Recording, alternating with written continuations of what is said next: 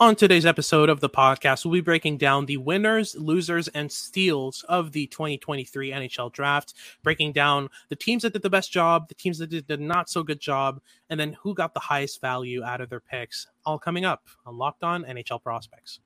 You are Locked On NHL Prospects, part of the Locked On Podcast Network. Your team every day.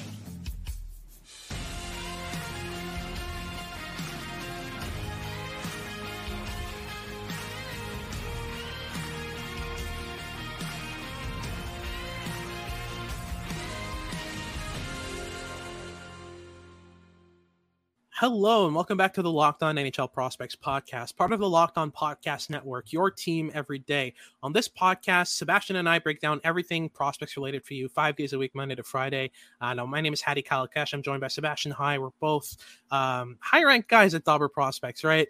Uh, but we love doing this work here. We'll breaking we'll be breaking down on today's episode the winners and losers in terms of teams of the 2023 NHL draft, and then in our final segment, we'll be breaking down the picks that are that already qualify as steals based on where they were meant to go, where they were ranked on most rankings. So make sure to stick all the way to the end. We'll talk about that all in detail. In the meantime, though, uh, make sure to like and subscribe if you're watching on YouTube, and if you're listening on your favorite podcasting platform, make sure to make us your first listen of the day. It's always very much appreciated. So, Sebastian let's get right into it with the winners and losers. We'll start with the winners in our first segment here. Now, there are a lot of teams to talk about here. I think of a lot of teams that really, really good drafts. Um, you know, not in terms of landing every pick and nailing every one, but you know, in some teams that is the case. So let's start with uh, with Columbus here. What do you think about their draft haul so far?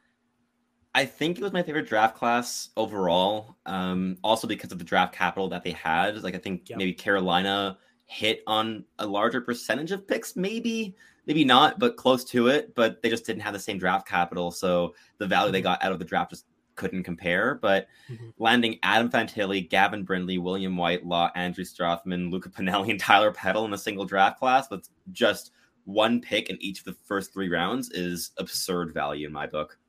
Absolutely. Yeah, I fully agree. I especially like the Gavin Brindley pick in the early second. For me, this is a pick that first of all, I believe Adam Fantilli said he cried a little bit when Gavin Brindley was Aww. picked, which is adorable. Uh, but their teammates, they've been teammates for a long while, and I think their skill sets really complement each other. If you get them on the top six together, holy, that's going to mm-hmm. be fun. Uh, but yeah, moving on to our second winners of the draft. I'm proud to announce that the Nashville Predators had a good draft, um, courtesy of Barry Trotz let's talk about that a little bit. I like the haul here, especially their picks in the first round. Um, Matthew Wood is decent value at 15. It's okay. I like it a lot. It's a big swing on upside. It's a really big swing, and it could pay off massively. Same for Tanner Molendyk, who's probably one of the best rush defenders in the draft. But I'm a bit less enthusiastic on that, a bit more tentative yeah. because he is an absolutely elite skater, a very good rush defender, and everything else is a work in progress. I I liked a player like Beau Akey a little bit more personally along mm-hmm. those same lines. But yeah. uh, I think, especially if you're taking like the message was to take big swings, and they did just that because uh, Tanner Molendyk's is swing for for the fences.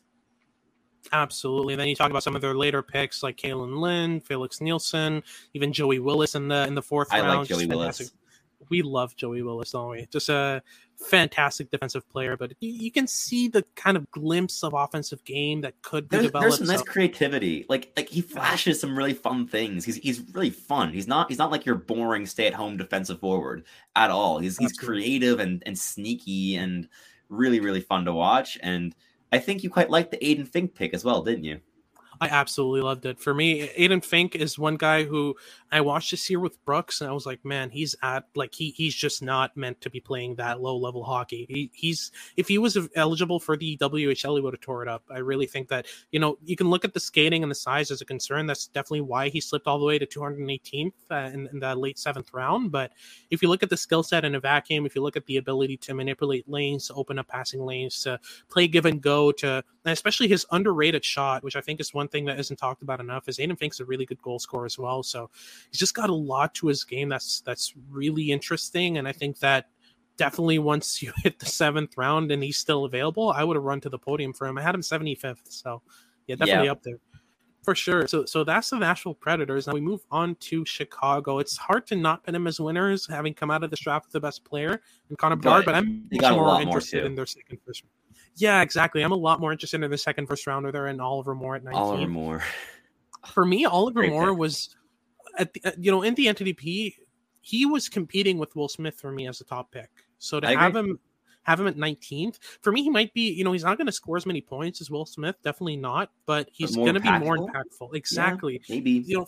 For me, the impact that Oliver Moore brings to the game defensively, in terms of intensity, in terms of you know, he's the best skater in the draft. So And I think the Yeah. situation for him is absolutely perfect because he will never have to be the one C. He can just Yeah, be exactly. you see if he if he continues on his current trajectory, and I love that. Um, I think picking Adam Gajan at 35 was a bit of a reach. Uh, he was not the goalie I would have picked first in the in the draft class, um, but I can see why. Look, his World Junior performance was unbelievable. Yep. and he's big and mobile, but 35 is rich, a little bit rich. But despite that, I do think that Chicago is a winner in this draft class. Adding guys like Martin Misiak and Nick Lardis in the late second and early third rounds, is awesome value. Uh, Yep. I quite like the Marcel Marcel pick. I, I chuckled a bit when he got picked, not just because of the, the name, but he is the most wacky QMJHL player there is. He is Yep. six foot four, 243 pounds. I got to watch him live a couple times in Gatineau, uh, and he, he looks like a man amongst children in the QMJHL. He really does. really entertaining. I I don't know what the NHL upside there specifically is, but maybe you get a massive fourth line checking forward out of it who Mhm. entertains people on the ice and with his name. And I think that you can do a lot worse than that combination. Absolutely. Uh, we got another winner here in Carolina. What a surprise. Uh, Carolina's picks of Russian players overall over the last three, four years have been just elite. I mean, you talk about the value they added in the late first with Bradley Nadeau. Already, that's fantastic value in terms of Great value. can bring. Just high end goal scorer, probably one of the best goal scorers, top three, top five goal scorer in the draft. Getting that at 30 is amazing. Then you look at Felix Unger Sörum, which is Our great guy. value at 62. He's just amazing. He's so was- fun.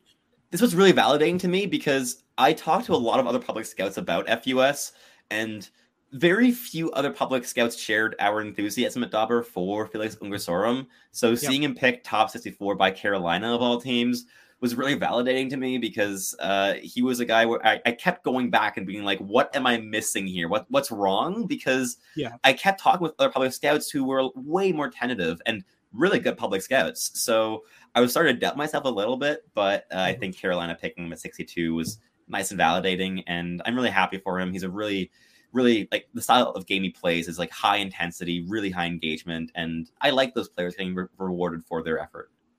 Absolutely. And then for me, probably their best pick of the draft in Jaden Perron at 94th. Yeah, We love Jaden Perron. Um, and the fact that Carolina loves him as well is a great sign for us as scouts. Just he, I've had so much trouble naming a weakness of his, and it's just on top of that, he's got some of the best hands in the draft. He's got a lot of offensive acumen and awareness. He's inconsistent at times. Maybe his top speed needs to come up. pace needs Yeah. work. It, he's not Yeah. as inside driven when there's pressure. Like there's definitely areas for improvement, but he's Mm-hmm. extremely well rounded in a really good way. He's a tenacious defensive player. Yep. Getting up 94 is absurd. And there, there were two more picks from that draft class that I quite liked as well.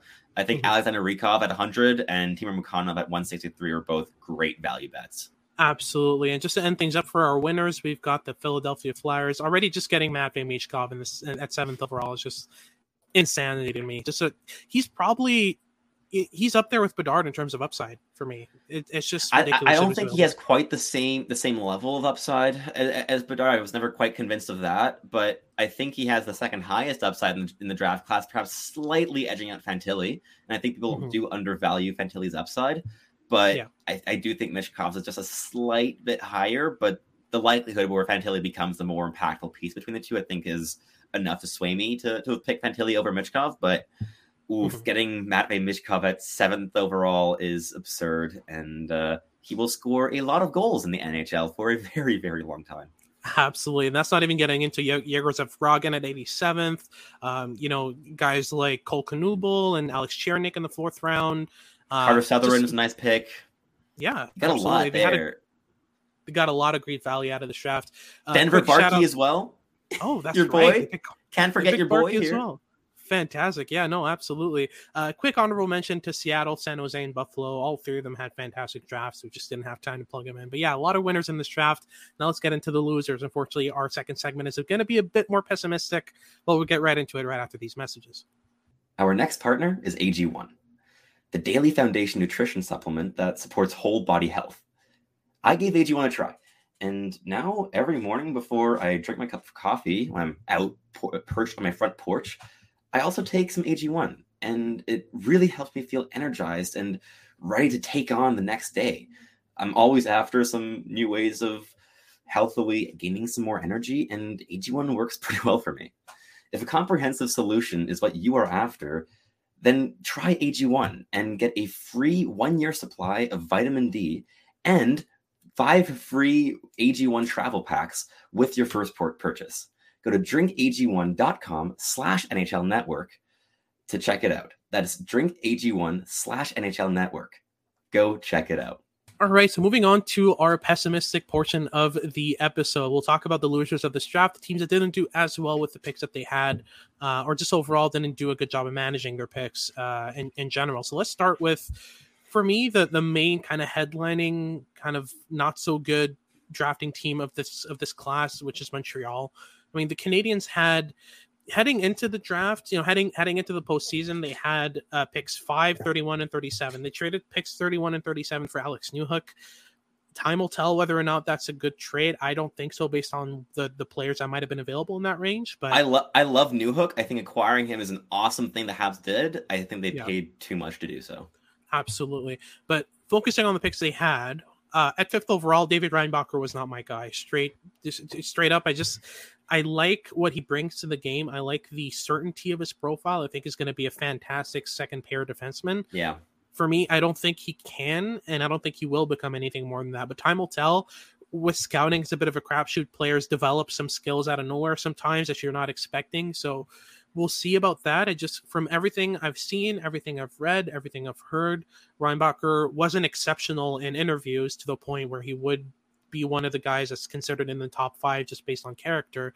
He's got an average skill set, really not a good handler, but just a fantastic yeah. defensive defenseman. He's a, he's a very he's very good in his own zone, and yeah. there's been there's been moments this season where I've seen offensive willingness in him, where he activates and he'll circle around the offensive zone, but mm-hmm. he really struggled to pierce like, like compact NL defensive structures. So he would yeah. literally circle the offensive zone in possession of the puck, searching for openings, but he wouldn't include delays. He wouldn't try to deceive to, to create those openings.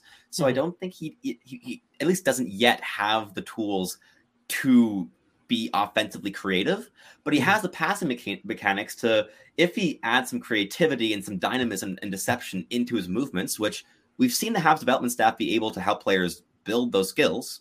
Mm-hmm. If they can, I think you'll unlock a higher upside with him where you have some offensive creativity. And if you can get those offensive activations to actually create offensive chances, mm-hmm. I'm starting to see a more interesting player there. Like in transition, yeah. he's mainly just a passer. As you said, the handling is a bit of an issue. He's a locked top hand. Uh, but defensively, really, really strong. And the Habs needed right D. I can see how they kind of pigeonhole themselves into selecting for position.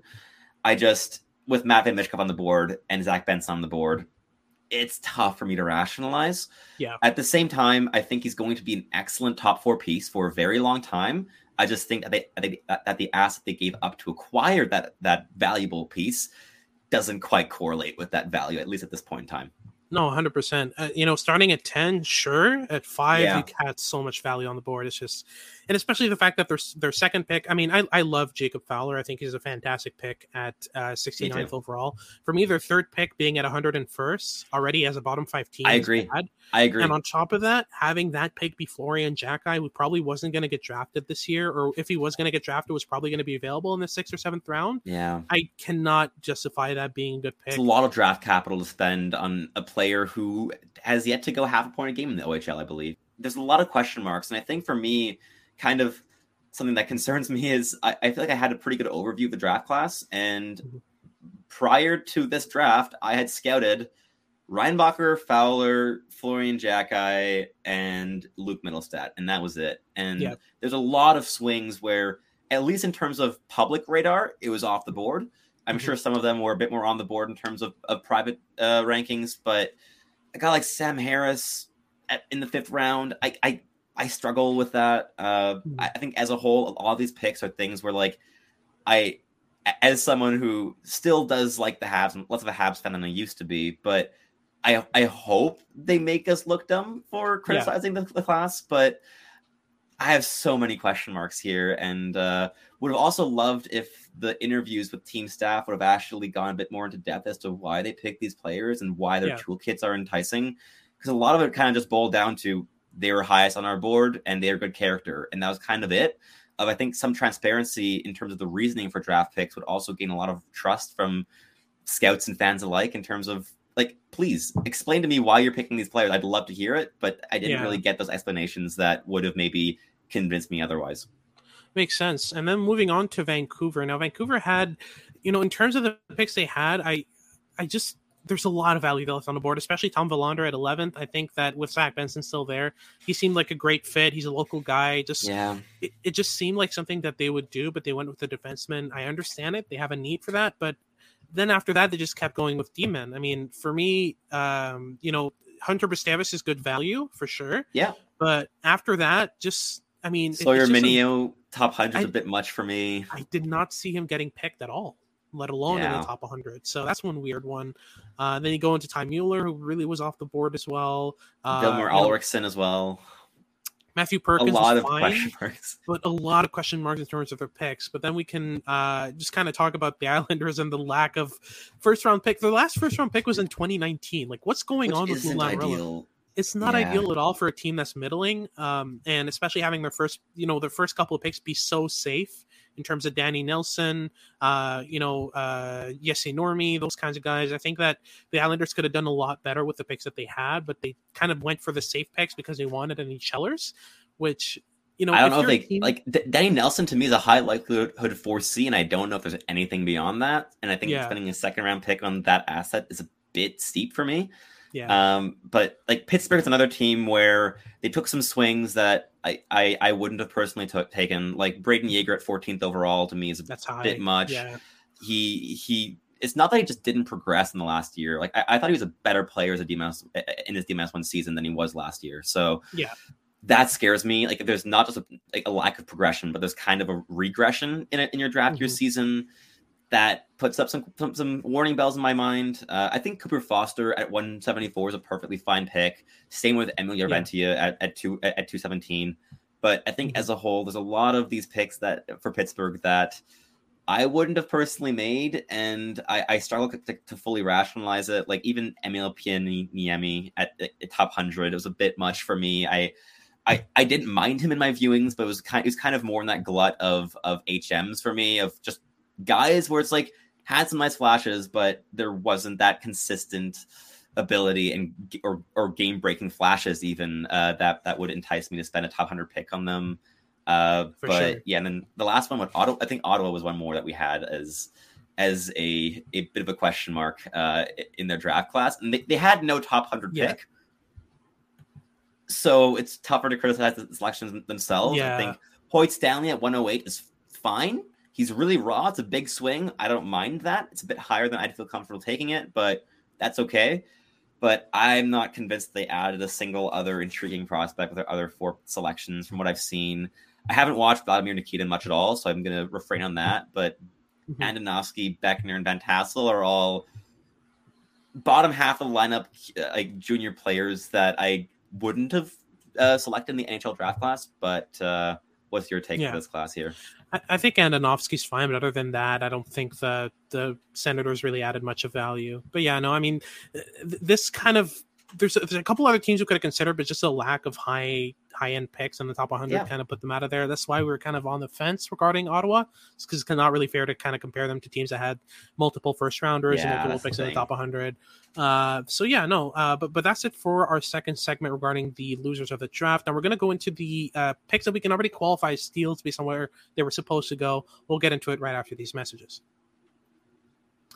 All right, so for our final segments, we'll look into the early steals of this draft. Now, if you want in depth reports, we're going to go pretty quickly here, but if you want the in depth kind of analysis of pretty much every single team's draft haul. You can look at our first four episodes of the week. We get into every team of the NHL's draft haul and what they got out of their players based on what we've watched. But let's start off with, for me, the kind of more evident one, and Matvey Michkov is seventh overall to the Philadelphia Flyers. The Russian factor definitely played into it. There were some character concerns as well, um, and just a lot of uncertainty surrounding him. But he's just fantastic in terms of the upside, the goal scoring ability. I don't think there's a better player. I mean, I mean, six foot or six feet around the net in terms of you know plugging pucks into the back of the net. I don't think there's a better player than Michkov in this draft. I think yeah, Bedard that, is, but that's yeah. exception, and and that's it's the Bedard exception. It barely counts. Like, he's just he's just good he's at great. everything. Yeah. Uh, but yeah, I mean, you add on top of that the playmaking improvements. You add on top of that the sick handling ability, the sixth sense that he has for danger in the offensive zone. Very There's just impressive. so much to like about Michkov. He was my my third ranked prospect. So Mine that's too. that's that says enough about what I think about him. Uh, uh, yeah, Zach Benson, yeah. Zach Benson, another one, right? Like we're, we're massive Zach Benson fans. Uh, he ended up falling in the draft because of his combination of lack of height and uh, he's not an above average skater. He's kind of like average, maybe slight, a tinge below average skating. But in my in, in my view, and I think you share this, Hadi, he doesn't need to be that. And and he's so intelligent, so skilled. One of the the top two or three playmakers in the entire draft class, along with with with uh, Connor Bedard and Will Smith, probably. Uh, just tremendous. He's an elite defensive forward, an elite forechecker, an elite motor. He has everything I could possibly want in a player, except for size and speed, basically. But he doesn't yeah. need to because he thinks the game at a level so much higher than everyone he plays against. And every single shift he played with Winnipeg this season, his line was the best one. So uh, that's a profile that I would swing on. And Buffalo getting at 13 was disgustingly good value. absurd. Yeah. Speaking of uh, of high end defensive players who went lower than they should have, Oliver Moore at 19th. Um, yeah the fastest skater in the draft, the best skater overall in the draft. On top of that, being one of the more intense players in the draft. On top of that, being one of the most defensively responsible, and on top of that, having decent skills. I think he slipped mainly because of teams kind of being concerned by the speed being too much for his own hands. The more the year went on, the less I was concerned with that, and that's why he was kind of neck and neck with Will Smith for me at the top end of my top ten. Um, but yeah, no, I, I think that teams looked at more, especially early in the year, and saw a player that was playing too fast for his own good. Uh, but I think that as years as the year goes on, we'll see a lot less of concern on that end. Uh, but yeah, tell us about Musty. Yeah, Quentin Musty's I think an awesome, awesome pick for San Jose at 26. You're getting a player with like probably a top five or six upside in the entire draft class. He's mm-hmm. really raw. He he'll need some time to refine, but uh, there's a there's definitely a scenario where he becomes a pretty pretty dominant top line power winger, and he yep. blends that power game with elite handling skill, and uh, he is a really good goal scorer, and he's an elite playmaker.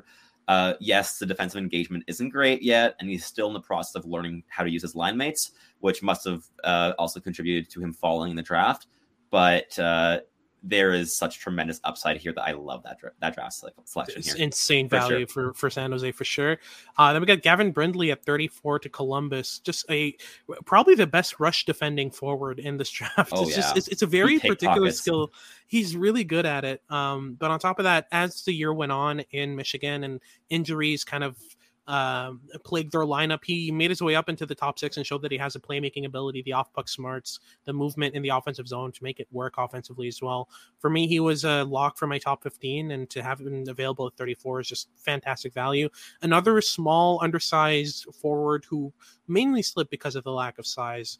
Um, I don't see anything outside of that that would concern an NHL team because everything else he does really, really well, especially off the puck. Yeah, I think Andrew Cristall is another player where we weren't at all surprised that he fell outside the first round. Yeah. Uh, and I I know that very few NHL teams had him even on the brink of the first round in terms of value because mm-hmm. uh, he's scary. He has he has the biggest uh, divergence between his, his hills and valleys in terms of the highs and lows in his game uh, of any player in this draft class, and that understandably scares teams off. He's in- incredibly inconsistent, but he has game breaking ability, and I think with a second round draft pick if you swing and miss on a player who could be a middle six player, that stings a bit. But if you swing and miss on a guy that could be a top liner with a second round draft pick, especially when, when they when Washington already landed Ryan Leonard in the first round, they mm-hmm. had the freedom to take that swing, and I'm very glad they did. Absolutely. And then we got Oscar Fisker Molgaard at 52. Um, just one of the more refined and mature players in this draft. Um, you know, Sebastian referred to him in last episode as this year's kind of uh, Artturi Lehkonen. I think that's a fantastic comparison in terms of what he does right, um, but kind of a more playmaking and less goal scoring Artturi Lehkonen. Yes. I like his shot. I, I especially like the clutch ability. He's so clutch in moments where he's needed by his team. Um, but really, what you're getting out of him is a very mature, very refined, very uh, impactful and and reliable player in, in Oscar Molgaard. And get that in the in the mid to late second round, fantastic value.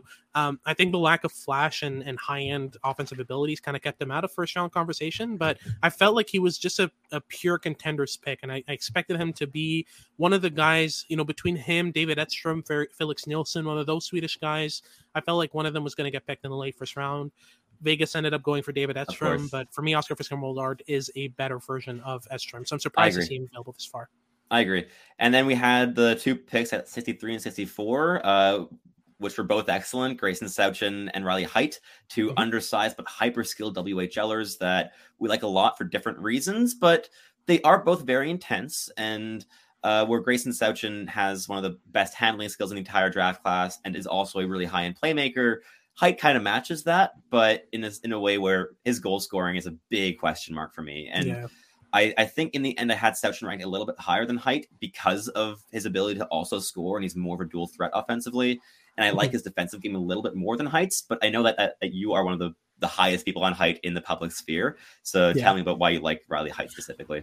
I like Riley Heidt because he dictates the game off the puck so well. I mean, he, he, he plays kind of a shepherd role when when facing defensemen that are trying to break out. He'll angle them towards uh, you know defensemen on his side or, or his wingers on his side regarding where he wants them to go. He kind of mind tricks them into going into lanes that they don't want to in order to face pressure that they weren't expecting and he he doesn't generate turnovers himself, but he creates them off his teammates' stick just by his positioning and his angling of players. So that's one thing he does extremely well, especially like the feistiness with Heidt. You see him often, you know, throw a punch after the whistle, a little a little tug and shove, you know, that kind of stuff. He's really involved between whistles, which is always very fun to watch. But I especially think that the playmaking is going to develop into something that's kind of a, a second line potential type thing. I see him as kind of a uh, kind of a um, Yanni Gourde with better playmaking is how I, is how I consider him. So I think, I I think your, make... your read on Heidt is basically exactly my read on Sawchyn. So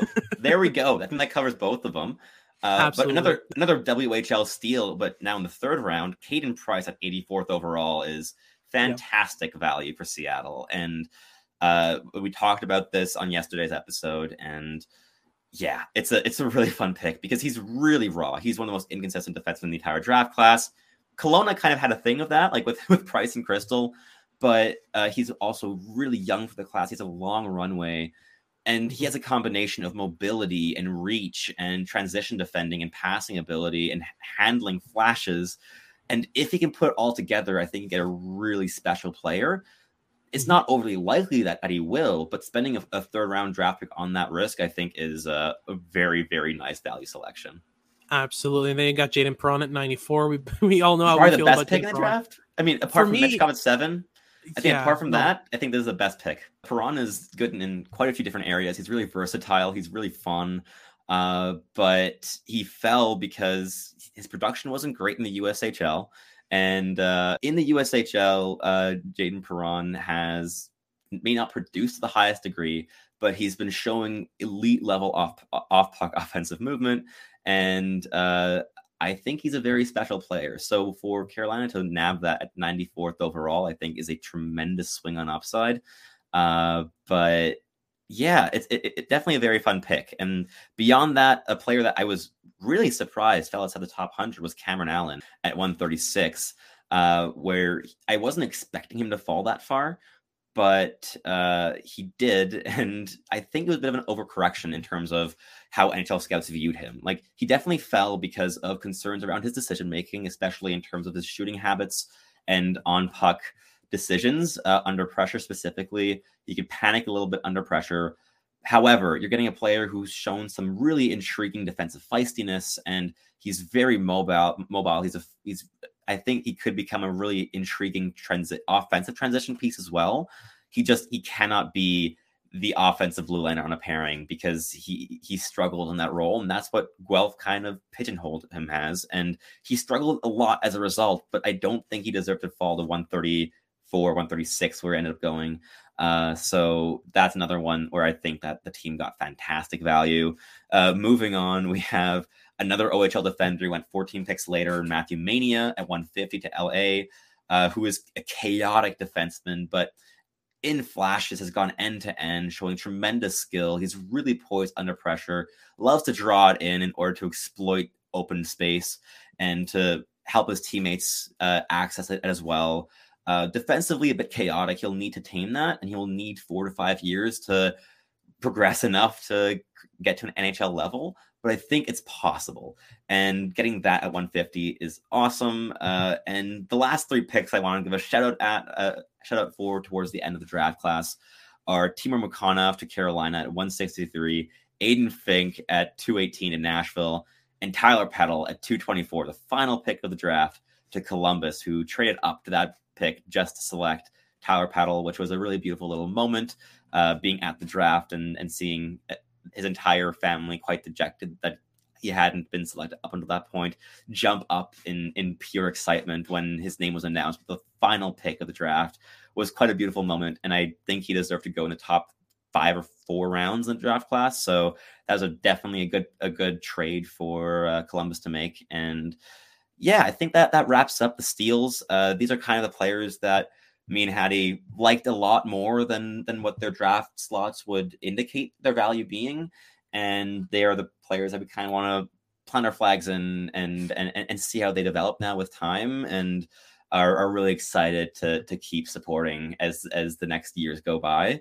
But that concludes this episode and the first week of the relaunch of the Locked On NHL Prospects podcast. So I hope that you all enjoyed it and uh, check us out um, with all of our links. They will be in the, descri- in the description down below, whether you're on YouTube or on your typical podcast listening uh, place. And we will see you again on Monday morning with our next episode for the week. Until then, goodbye.